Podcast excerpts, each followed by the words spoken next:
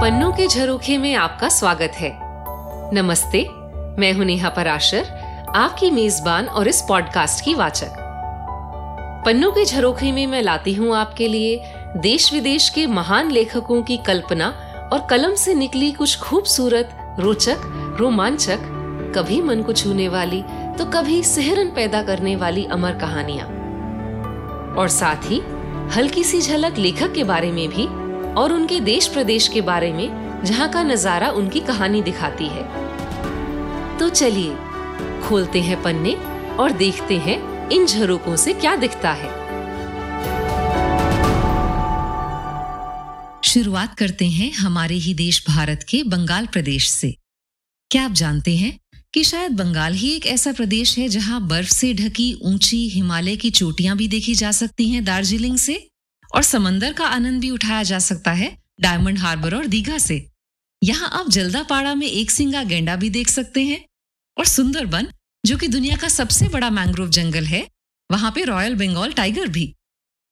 और यहाँ कोलकाता में शिवपुर के पास आप देख सकते हैं, दुनिया का सबसे बड़ा बरगद का पेड़, जो 250 साल से भी अधिक पुराना है, और जिसकी अनेकों शाखाओं ने मज़बूत पेड़ बन के अब एक चार एकड़ का छोटा सा जंगल बना लिया है। बंगाल का साहित्य भी कुछ ऐसा ही है। बंगाल के जैसे ही खूबसूरत विविधताएँ लिए और इस बरगद की तरह ही विशाल विशालकाय अनेकों मज़बूत शाखाओं समान, अनेकों दिग्गज लेखक लिए। वैसे तो नोबेल सम्मानित रविंद्रनाथ ठाकुर का नाम सबसे पहले जुम्बा पर आता है। तो हाँ उनकी कहानियाँ भी आगे की एपिसोड्स में ज़रूर सुनेंगे। पर आज लाई हूँ एक और महान कलाकार की रचना। आप इन्हें इनकी फ़िल्मों के द्वारा ज़्यादा जानते होंगे। पर ये एक बेहतरीन लेखक भी थे। जी हाँ मैं बात कर रही हूँ भारत रत्न सम्मानित सत्यजीत रेखी। ये अति सम्मानित फिल्मकार होने के साथ साथ बेहतरीन संगीतज्ञ, विश्व सिनेमा के आलोचक, चित्रकार और लेखक भी थे। जीवन काल में इन्होंने 36 छोटी बड़ी फ़िल्में बनाई और ये विश्व भर में उनकी कला का लोहा मनवाने के लिए पर्याप्त थी। ये पहले भारतीय हैं जिन्हें ऑस्कर एकेडमी ने उन्नीस सौ बानवे में सिनेमा में इनके योगदान के लिए सम्मानित किया। मैं तब स्कूल में थी, पर आज भी मुझे याद है दूरदर्शन पर प्रसारित रे का पुरस्कार लेना। लेखनी की बात करें तो रे ने फेलुदा और प्रोफेसर शोंकू जैसे लोकप्रिय किरदार दिए हैं हमें। कई जासूसी उपन्यास भी लिखे और सौ से अधिक कहानियाँ। आज के एपिसोड में सुनते हैं इस महान कलाकार की एक रोमांचक कहानी का अनुदित और थोड़ा सा संक्षिप्त किया हुआ रूपांतरण। कहानी का नाम है बोंकू बाबूर बोंधू।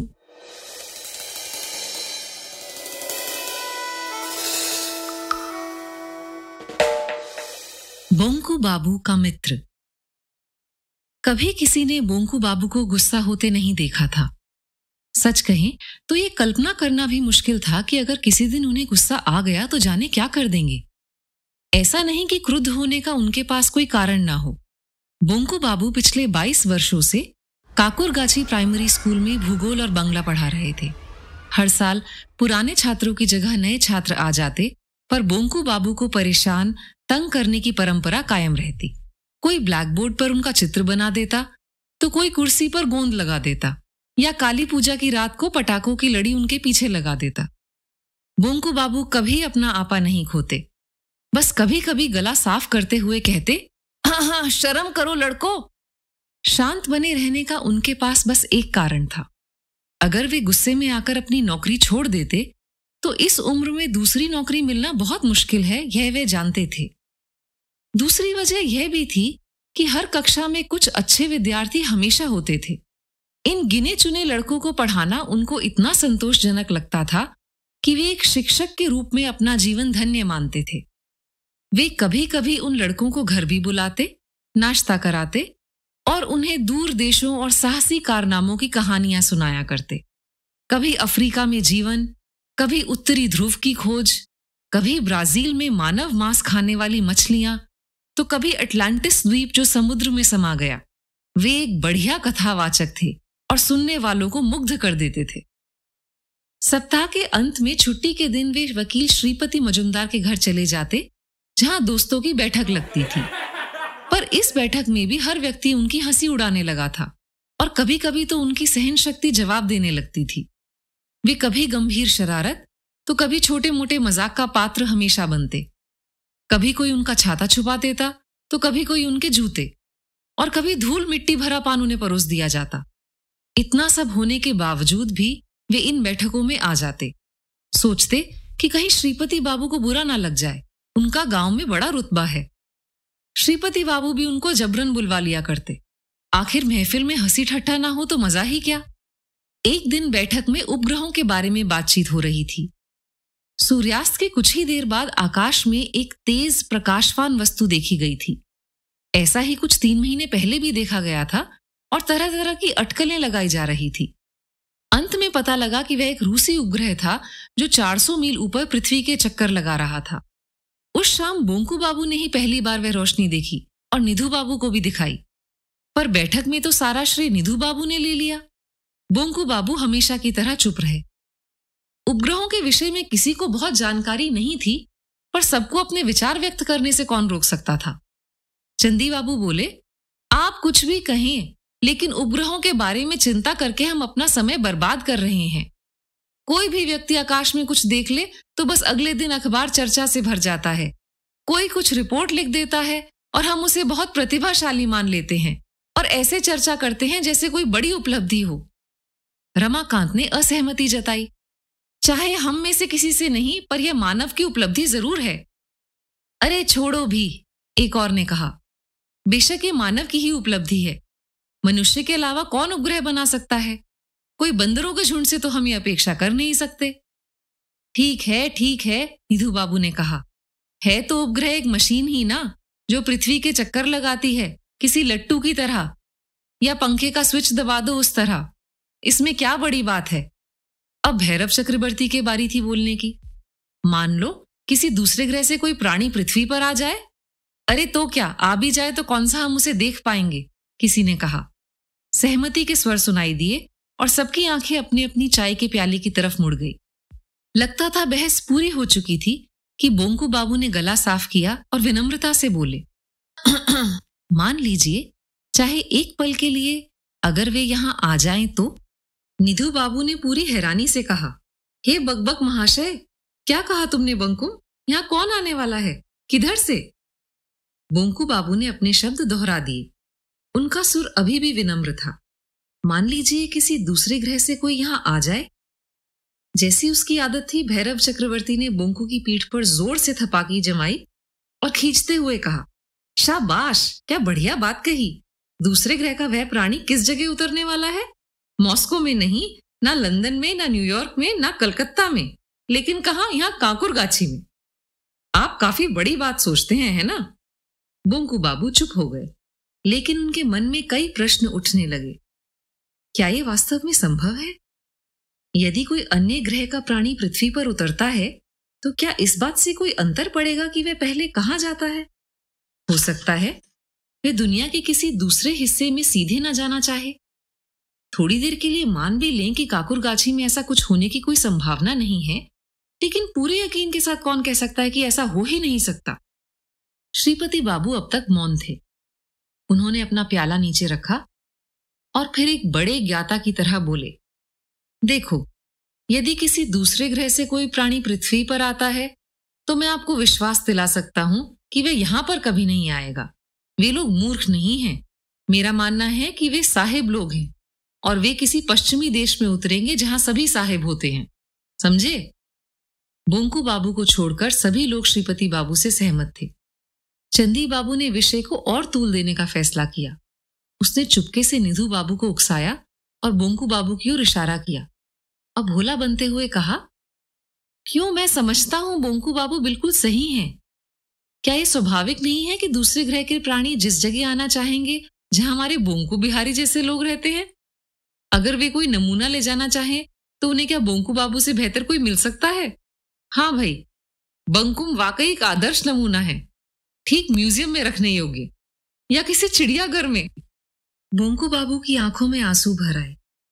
वे यह सोचकर बैठक में आए थे कि वे कुछ देर खुद को खुश रख सकेंगे, लेकिन ऐसा नहीं होना था। वे अब और यहाँ नहीं रुक सकते थे। वे उठकर खड़े हो गए। क्यों? क्या बात है? क्या आप अभी से जा रहे हैं? श्रीपति बाबू ने चिंता जताते हुए कहा। हाँ देर हो रही है। मुझे कुछ कॉपियाँ भी जांचनी है। नमस्कार। ये कहकर बोंकू बाबू चल पड़े। बाँस का झुरमुट लगभग आधा ही पार किया होगा कि बोंकू बाबू को वह रोशनी दिखी। यह सारा इलाका पोचा घोष का था। बोंकू बाबू के पास टॉर्च या लालटेन नहीं थी, पर उसकी कोई ज़रूरत भी नहीं थी। रास्ता उनका अच्छी तरह से जाना पहचाना था। सामान्यतया बहुत लोग इस रास्ते से नहीं जाते थे, पर उनके लिए यह रास्ता छोटा पड़ता था। पिछले कुछ क्षणों से उन्हें लग रहा था कि कुछ असामान्य सी बात है। कुछ अलग सा लग रहा है। क्या भिन्न था? अचानक उन्हें समझ आया कि झिंगुर बिल्कुल शांत थे। आमतौर पर बांसों के झुरमुट में झिंगुर की आवाज़ और तेज हो जाती थी, पर आज तो एक अजीब सा सन्नाटा था। क्या हो गया झिंगुरों को? सब सो गए थे क्या? इसी उलझन में बोंकू बाबू कुछ बीसे कदम और चले होंगे कि उन्हें वह रोशनी दिखाई दी। बाँस के बगीचे के ठीक बीचों बीच एक पोखर के पास एक बड़ा सा इलाका गुलाबी रोशनी में नहाया हुआ था। हर पत्ती, हर टहनी हल्की गुलाबी लग रही थी। पोखर के पीछे प्रकाश और भी अधिक गहरा था, पर यह आग नहीं थी, बिल्कुल स्थिर प्रकाश था। बोंकू बाबू आगे चलते रहे। कुछ ही देर में उनके कानों में गुंजन सुनाई देने लगा। बोंकू बाबू के रोंगटे खड़े हो गए, पर एक तीव्र जिज्ञासा उन्हें आगे खींचती जा रही थी। जैसे ही वे बाँस के झुरमुट से बाहर निकले, उन्हें वह वस्तु दिखाई दी। वह एक बड़े से कांच के कटोरे जैसी थी, जो तालाब पर औंधा रखा हो। एक तेज पर हल्की गुलाबी रोशनी उसमें से निकल रही थी, जो आसपास के क्षेत्र को प्रकाशमान कर रही थी। कभी सपने में भी बुंकू बाबू ने ऐसे दृश्य की कल्पना नहीं की थी। कुछ समय तक बुंकू बाबू उस वस्तु को स्तब्ध देखते रहे। वह स्थिर थी, पर सजीव लग रही थी। वह कांच का गोला ऐसे उठ गिर रहा था, मानो सांस लेते समय छाती उठती गिरती है। पास जाने के लिए बुंकू बाबू ने कुछ कदम ही आगे बढ़ाए होंगे कि अचानक उनके शरीर में मानो बिजली का करंट पार हो गया हो। अगले ही क्षण वे बिल्कुल स्थिर हो गए, जैसे किसी अदृश्य रस्सी ने उनके हाथ पाँव बाँध दिए हों। उनका शरीर बिल्कुल अशक्त हो गया, और अब वे ना आगे जा सकते थे ना पीछे। वे कुछ पल ऐसे ही खड़े रहे और उन्होंने देखा कि उस वस्तु ने भी सांस लेना बंद कर दिया है। उनके कानों में हो रहा गुंजन भी बंद हो गया था। रात का सन्नाटा तोड़ते हुए एक मानवीय, पर तीखी, पतली सी आवाज़ सुनाई दी। मिलिपी पिंग, क्रिक मिलिपी पिंग, क्रिक। भूंकू बाबू चौक गए। ये कौन सी भाषा थी? इसका क्या मतलब था? और बोलने वाला कहाँ था? अगले शब्द सुनकर उनका कलेजा फिर मुँह को आया। आप कौन है? आप कौन है? अरे यह तो अंग्रेज़ी थी। क्या यह प्रश्न उनसे पूछा गया था? बोंकू बाबू ने गहरी सांस ली और कहा, मैं बोंकू बिहारी दत्त, सर। बोंकू बिहारी दत्त। क्या तुम अंग्रेज़ हो? क्या तुम अंग्रेज़ हो? उस आवाज़ ने पूछा।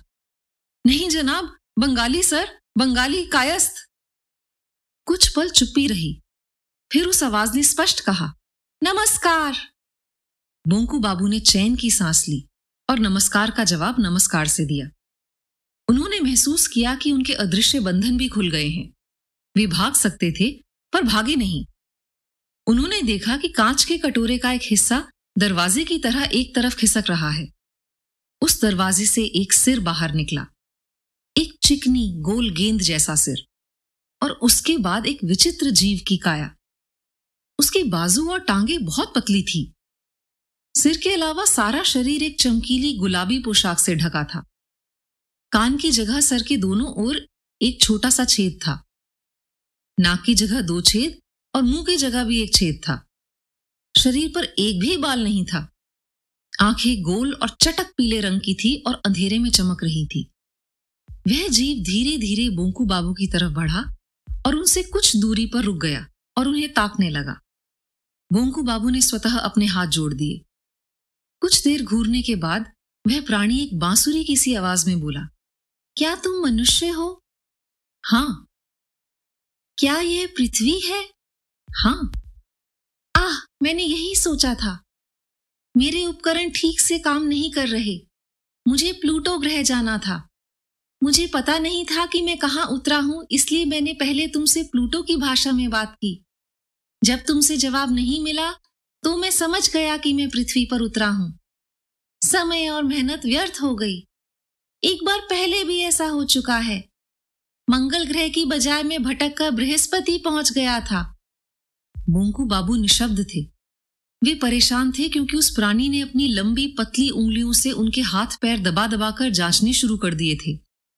ऐसा करने के बाद उसने अपना परिचय देते हुए कहा, मैं एंग हूँ, क्रीनस ग्रह से। मनुष्य से कहीं अधिक श्रेष्ठ। क्या? यह प्राणी? चार फुट का भी नहीं। इतने पतले अंगों और विचित्र सी शक्ल वाला मनुष्य से श्रेष्ठ बुंकू बाबू की हँसी छूटने वाली थी कि एंग ने उनका मन भांप लिया। संशय करने की ज़रूरत नहीं है, मैं साबित कर सकता हूँ। तुम कितनी भाषाएँ जानते हो? बोंकू बाबू ने सिर खुजाया। बांग्ला, अंग्रेज़ी और हिंदी थोड़ी थोड़ी यानी ढाई। हाँ मैं चौदह हज़ार भाषाएँ जानता हूँ। तुम्हारे सौर मंडल में ऐसी कोई भाषा नहीं जो मैं नहीं जानता। मैं और इकतीस भाषाएँ जानता हूँ जो तुम्हारे सौर मंडल के बाहर के ग्रहों में बोली जाती हैं। पच्चीस ग्रहों पर तो मैं हो भी आया हूँ। तुम्हारी क्या आयु है? मैं पचास वर्ष का हूँ। और मैं आठ सौ तैतीस का। क्या तुम जानवर खाते हो? बोंकू बाबू ने कुछ ही दिन पहले मटन खाया था तो इनकार कैसे करते? हमने सदियों पहले मांस खाना छोड़ दिया। पहले हम भी सभी जानवर खाते थे। मैं तुम्हें भी खा सकता था। बोंकू बाबू ने मुश्किल से सांस ली। इसे देखो। एंग ने एक छोटे से पत्थर जैसी वस्तु आगे बढ़ाई। बोंकू बाबू ने उसे छुआ तो वही बिजली का सा करंट लगा और उन्होंने हाथ पीछे हटा लिया। एंग मुस्कुराया। कुछ देर पहले तुम बिल्कुल हिल नहीं पा रहे थे क्योंकि यह मेरे हाथ में थी। ये किसी को भी पास आने से रोक सकती है। यह कोई चोट पहुँचाए बिना शत्रु को शक्तिहीन करने में कारगर है। एंग ने कहा क्या कोई ऐसी जगह या दृश्य है जो तुम देखना चाहते हो पर कभी देख ना सके हो? बुंकू बाबू ने सोचा पूरी दुनिया ही तो देखनी बाकी है।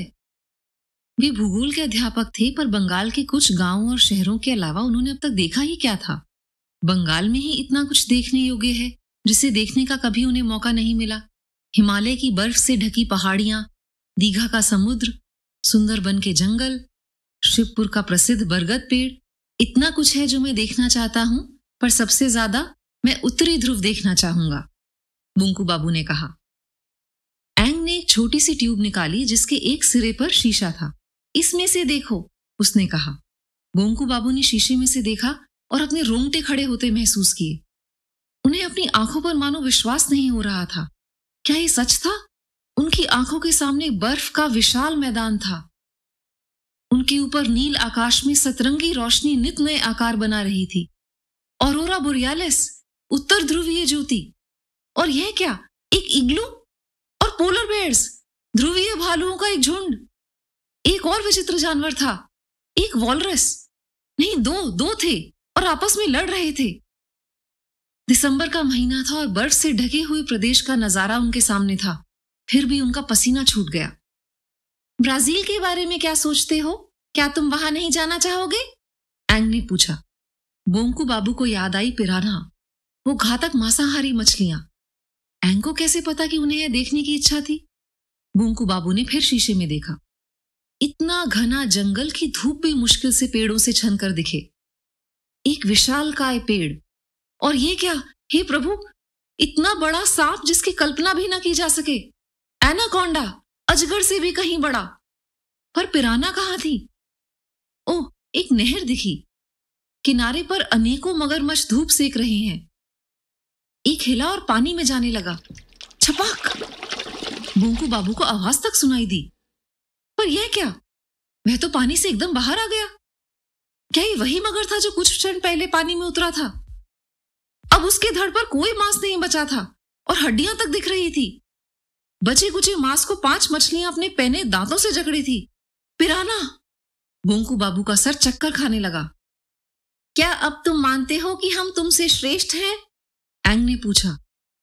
हाँ बेशक, निश्चित रूप से। बहुत अच्छा। अब सुनो, मैंने तुम्हें गौर से देखा है और मैंने तुम्हारे बाजुओं और टांगों को जाँच परख लिया है। तुम एक बहुत निम्न प्रजाति के हो, इसमें कोई संदेह नहीं। फिर भी मानव जाति जैसी होती है, उसके लिहाज से तुम बहुत बुरे नहीं हो।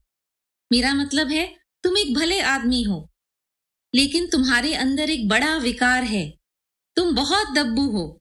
इसी कारण तुमने जीवन में इतनी कम तरक्की की है। तुम्हें अन्याय के खिलाफ हमेशा अपनी आवाज़ उठानी चाहिए, और यदि कोई तुम्हें चोट पहुंचाता है, या किसी कारण के बिना तुम्हारा अपमान करता है तो हमेशा विरोध करना चाहिए। अन्याय या अपमान को चुपचाप सहन कर लेना गलत है, न केवल मनुष्य के लिए, बल्कि किसी भी जीव के लिए, कहीं भी। खैर, तुमसे मिलकर अच्छा लगा। सच तो यह है कि इस समय मुझे यहाँ होना ही नहीं चाहिए। तुम्हारी पृथ्वी पर अब और अधिक समय नष्ट करना बेकार है, मुझे चलना चाहिए।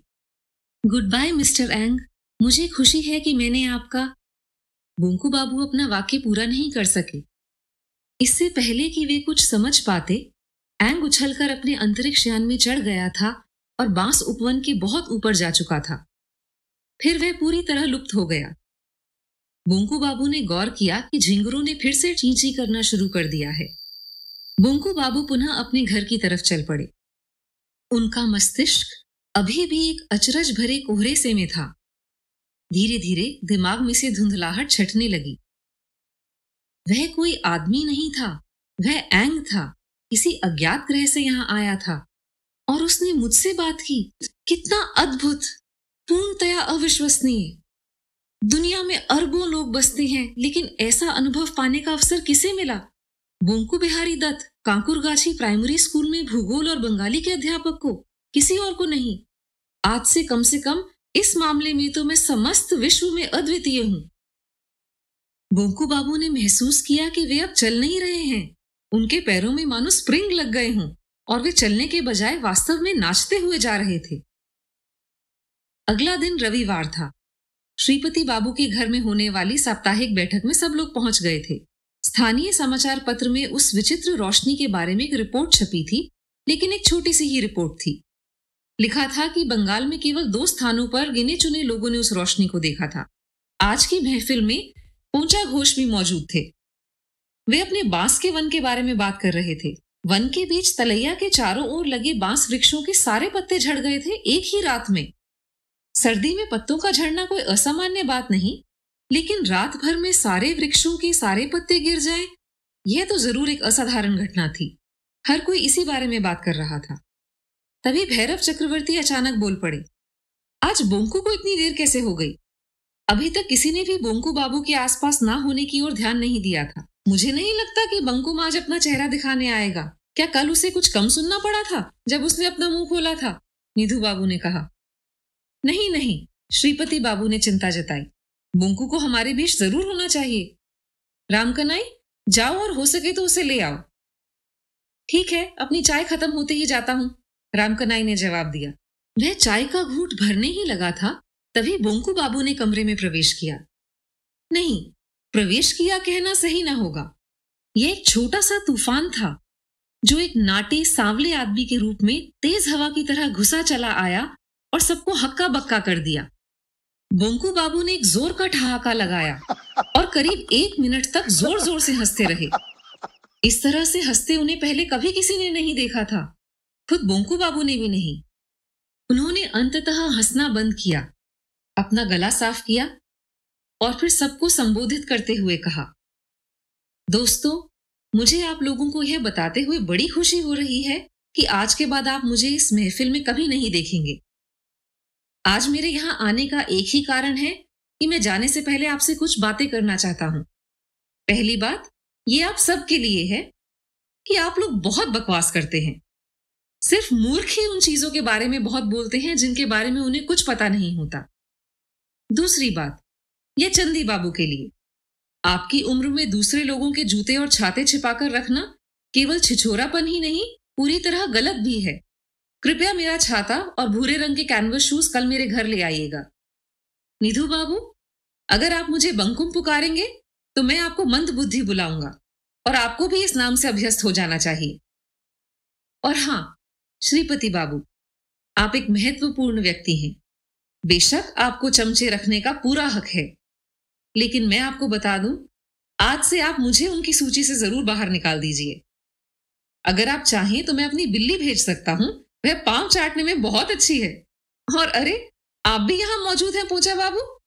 मैं आपको और बाकी सभी को सूचित करना चाहता हूँ, कल रात क्रेनिस नामक ग्रह से एक एंग आया था और आपके बांसवन के तालाब पर उतरा था। हमारी आपस में खूब बातचीत हुई। वह आदमी क्षमा करें, एंग, बहुत मिलनसार था। गोंकू बाबू ने अपना भाषण समाप्त किया और भैरव चक्रवर्ती की पीठ पर ऐसी ज़ोर की थपथपी दी कि वह निश्वास हो गया। फिर गोंकू बाबू बाहर निकल गए, तेज कदमों से चलते हुए अपना सिर ऊँचा किए हुए। उसी क्षण राम कनाई के हाथ से प्याला छूट कर गिरा और टुकड़े टुकड़े हो गया। वहाँ मौजूद अधिकतर लोगों के ऊपर चाय छिटक गई।